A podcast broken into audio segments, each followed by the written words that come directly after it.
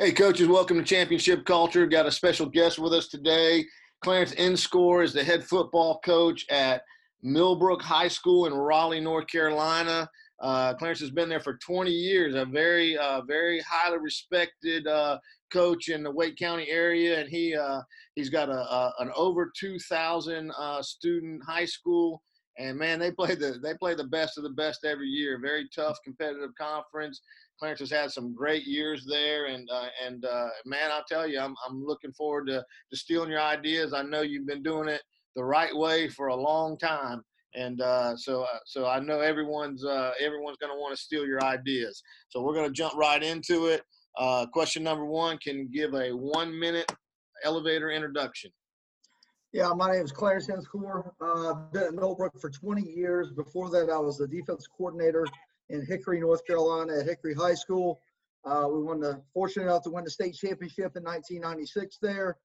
I came back to Millbrook and took over for my old high school coach Earl Smith, who was a big influence on me actually taking on this job and being a being a coach uh, made a difference in my life, and I think that's what we're all in this business for. Um, so uh, yeah, I'm, I'm happy to be at Millbrook. Love my job, love my place, and uh, you know I, I love helping kids. I, I was gonna. I, I, I actually I had that written down to, to, mention that you got to take over from a legend. Yes. Uh, you know, there's uh there's I guess there's advantages and there's some disadvantages doing that. You've done it pretty seamlessly, and I I'd forgotten that you actually co- you actually uh, he coached you, so, right. so that was uh, that's a nice part of it too. All right, question number two. Uh, in, in your program, what is the definition of culture? Well, our program at Millbrook, we, we look at culture as a couple of things. One is it's a common expectation and beliefs. Uh, we, we want our kids to have the same uh, expectations on and off the field. Uh, we want them to have a belief that everybody has a, a place and a role on the team. Uh, and, and, we want them to, to know that uh, in, in society, everybody needs to be treated the same, just like they are on the football field. I think you look at some of the issues in our society nowadays. And uh, I think I've seen the quote a number of times now, but if uh, everybody treated life like football teams, uh, we'd have a lot less problems. And I really believe that because, you know, nowhere else do you get a group of people from a, a lot of different backgrounds and they all work toward one common goal. Um, but I think, you know, that that's, again, it goes by what we present as coaches as our culture and, and the belief that everybody's the same.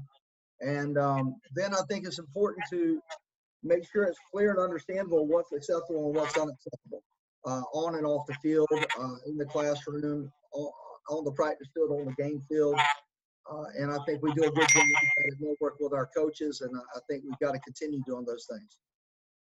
Man, that was perfect. you know, I I sometimes wish, uh, you know, you, you, you just nailed it, but I I wish some of those football haters uh, could get on the inside and see how a football program really runs and how uh, how inclusive and how everyone just comes together seamlessly and and uh, and you don't have those problems that you have sometimes in society. So great answer. All right, number uh, number three. Uh, what are the three best things you do to build culture in your program? Well, I think number uh, number one's got to be consistency.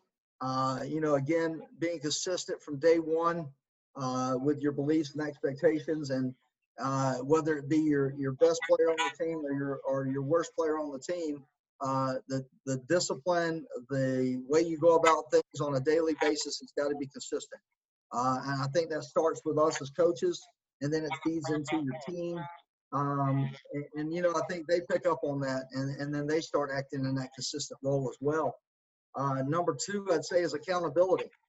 Um, you know, I think um, you got to hold kids and coaches accountable, and, and you got to hold teammates, and you got to hold uh, even even administrators and teachers in the school. You got to hold them accountable as well.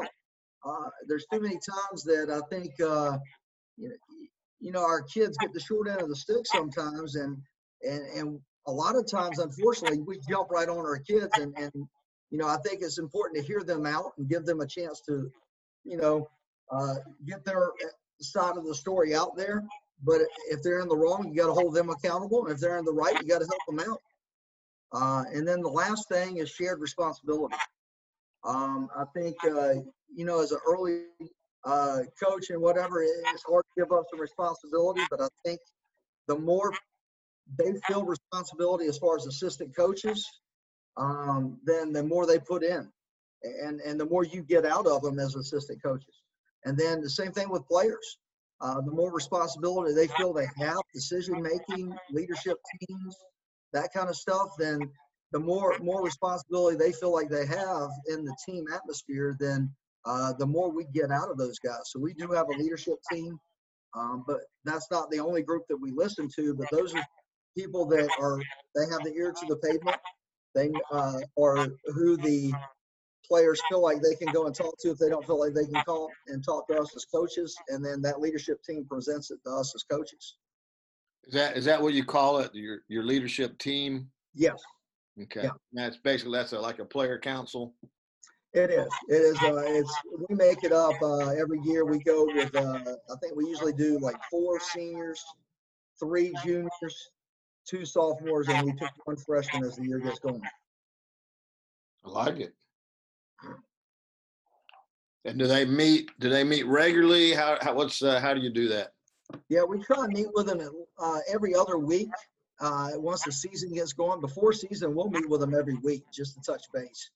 But after the season gets going, we'll meet with them every other week uh, just to make sure that there's no big issues. And we'll, at the beginning of the year, we'll give them assignments that they have to carry on, and uh, they do a good job of feedback to us. And you know, they help us in some of those situations. Like, you know, we have tryouts because we've had so many kids coming out for football, and uh, you know, we'll we'll sometimes call them in if if we're on a bubble with some kids and say, all right, what's your honest opinion here? Now we don't let them make the final decision, but we do get feedback from them about how things went at practice. That's awesome. That's awesome. And your number one, your consistency with you being there 20 years. I, I know that's uh, like uh, probably one of your strongest parts of your uh, program is is the consistency you've brought over 20 years. All right. Uh, question uh, question number four. What do you know now that you wish you knew when you first got started? I'm going to go back to the last one of the last one, shared responsibility. Uh, I think as a new coach, a lot of times that is really, really hard because you've got your ideas of how a program should be run. And uh, maybe you work for a really good guy, like I worked for Dave Elder and Hickory, uh, great guy. But, you know, I always had my ideas on things. And then I'd be like, as soon as I get my program, I'm going to do it this way. Um, and then once you get your program, you understand why he did it a certain way. Uh, but I think, you know, too often we want to do everything ourselves because we want to make sure that it's done our way. Um, and, and you got to understand that it's, it's, it's not my team, it's our team. Um, and, and I think it took me, it took me a few years to really get that down to understand that the more responsibility I gave to my assistants, the better job they did. Um, so I, I wish I would have known that or or did that from the very beginning because it really does take a big weight off our shoulders as head coaches as well. Amen. But it, it's a hard skill to learn, but it, it sure does make a difference. I, I'm with you. I, I'm a, I was a do-it-yourself guy too. All right, uh, you did fantastic, man. So number five is just your your contact information. Are you on Twitter? Are you on? Uh, what's I am not on Twitter. I, I I am still an old school person, so I'm not on Twitter. But uh, my email is cl inscore. That's I N S C O R E at wcpss.net. Uh, my cell number, if you want to call me, text me, is 919 720 1398. Awesome, man. That is old school. yeah, I don't, I don't do the Twitter thing, man. I got a Well, young my, uh, assistant to do that. My, uh, you know, last week I, I, I messed up the video somehow. It's, it's really because my daughter went back to college, so she wasn't here to help me. I hear you. So I'm an old school guy too. Uh, anything, uh, your time, anything you want to promote, anything you want to talk about, any hot buttons? Now I'm just ready to get back and start working with our kids. I think, you know, all of us that aren't able to do that right now are just biting at the bit because that's that's why we do this job. Uh, you know, talking about old school, this is not what you and I signed up for uh, to do video conferencing and uh, to do video classes and to meet with our players over to Zoom and, and uh, Google Meets and stuff and Hudl. Um, those are all nice tools, but that- that's not what we signed up for. That's not coaching. No, I'm with you. You know, you told the story before we started about the them coming by to get their spirit packs, and you checking it. You know, it's just it's it's almost it's almost exciting every time you get to see one now. You know, Absolutely. You look for reasons to run to the store now, so you might run into somebody. exactly, exactly. And, it, and you're like me. We we haven't been able to get our hands on them since March, so Right. I know it's uh, I know how you feel, and uh, I never would have thought I'd be good at Zoom. I didn't. I don't think I knew what Zoom was before this thing started. So. I, I had no idea until March, brother. but uh, I appreciate you coming on, man. And like I said, I, I know you you're highly respected and uh, and uh, done such a great job there for so many years. And I, I know uh, we're gonna get through this thing, and you're gonna have a great season this year, man. I appreciate I you appreciate coming you on. having me, Joe. Appreciate it, man. All right, thanks a lot, man.